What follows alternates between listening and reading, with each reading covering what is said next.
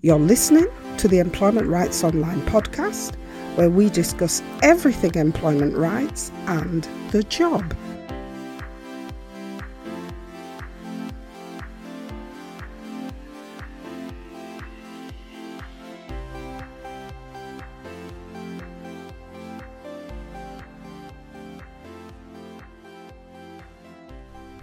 Hi there. We hope your employment rights are getting you enthused to challenge unfair treatment at work. That is why they are there. So, we're into the home straight with our look at all forms of dismissal that could take place at work. This week, we're looking at constructive dismissal, but we don't intend to go through the whole topic in this particular podcast episode.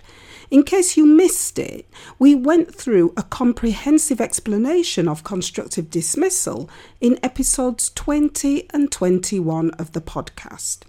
And since those episodes, nothing has changed. So the episodes are definitely worth a re listen if you want a catch up on all things constructive dismissal. So, in this week's podcast episode, we're just going to tie up some of the loose ends in the constructive dismissal area. Firstly, as a reminder, constructive dismissal is when employers make changes to your working conditions or aspects of your job description to make your time at work intolerable. And it can even include trying to goad you into behaving or reacting in a certain way to try and force you to resign from your job or walk away from your job with you maybe even mouthing the words that you are gone and won't be coming back. When you're constructively dismissed, you are effectively walking away from your job with your coat and your handbag or your document bag and nothing else. Your employer should send you your P45 and any contractual monies owing to you. Your employer may or may not send you notice pay, since when you got up and left your job with immediate effect, you didn't give any notice or work through your notice period. But if you thought that was the end of matters, then you would be wrong. If you feel you've been forced to resign from your job because of your employer's intolerable behaviour, there are two steps you can think about taking to try and get some redress. The first step is to submit a grievance about the treatment you have been receiving.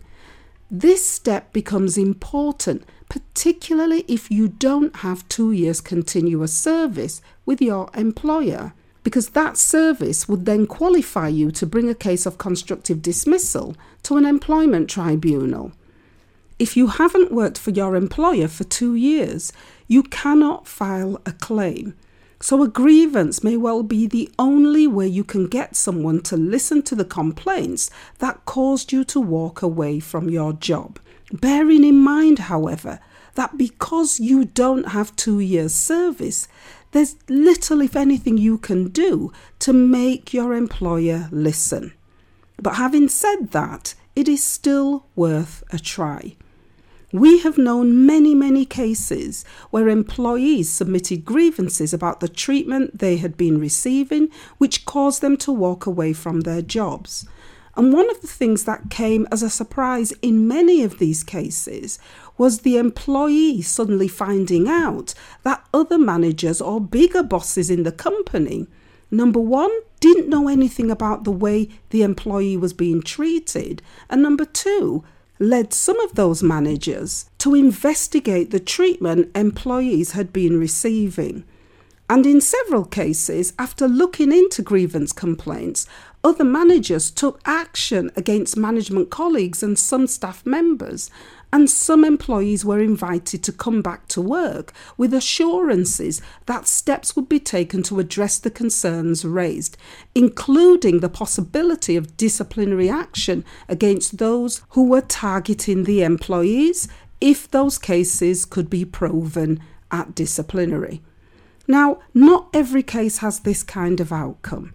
But when you don't have two years qualifying service and you don't have your job, and bullying colleagues have shredded your reputation, our view is that you don't have anything to lose in submitting a grievance and asking for your complaint to be investigated. And you never know, you might just find that something good comes out of the situation. The second step is to lodge an employment tribunal claim for constructive dismissal, or what is more commonly known as constructive unfair dismissal. Now, the protocol for constructive dismissal is the expectation that you write to your employer to let your employer know you are leaving the job and giving the reasons why. Then you walk. But if you find yourself in a position where you feel you have no alternative but to walk away from your job immediately and you have the two years qualifying service, an employment tribunal would not expect you to remain in your job and delay resigning or walking away from your job to take the time to inform your employer if the behaviour of your employer was sufficiently serious enough to entitle you to leave immediately.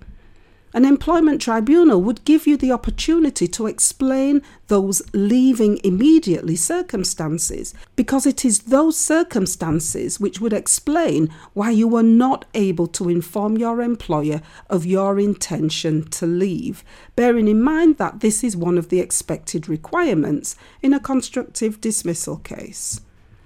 The point here is that in legal terms, you, the employee, would be expected to explain the last thing to happen to you, usually called the final straw incident, that finally made you leave your job.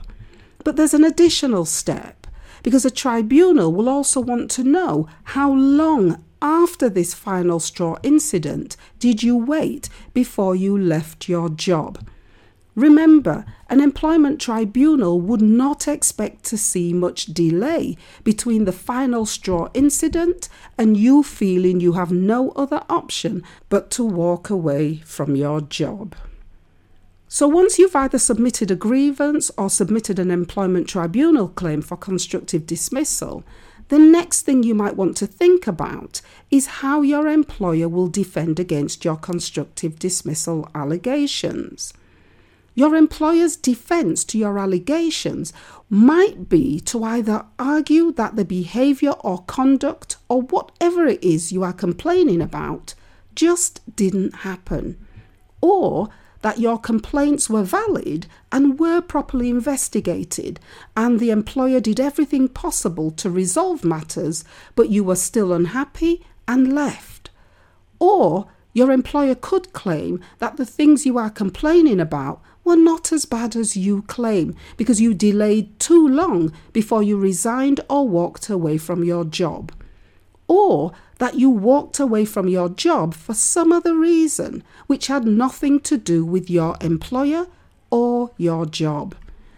So, for you, in preparation to counter your employer trying to minimize the seriousness of the allegations you are making or trying to diminish the hurt feeling you have about the treatment you received, it's important to note these possible defences so you can start to put your responses and your evidence together to counter your employer's defences. It's important to note that in both a grievance situation or an employment tribunal, you will be expected to give details and any facts which help you to prove the seriousness of the situation you faced, which caused you to walk away or resign from your job or caused you to delay in leaving your job.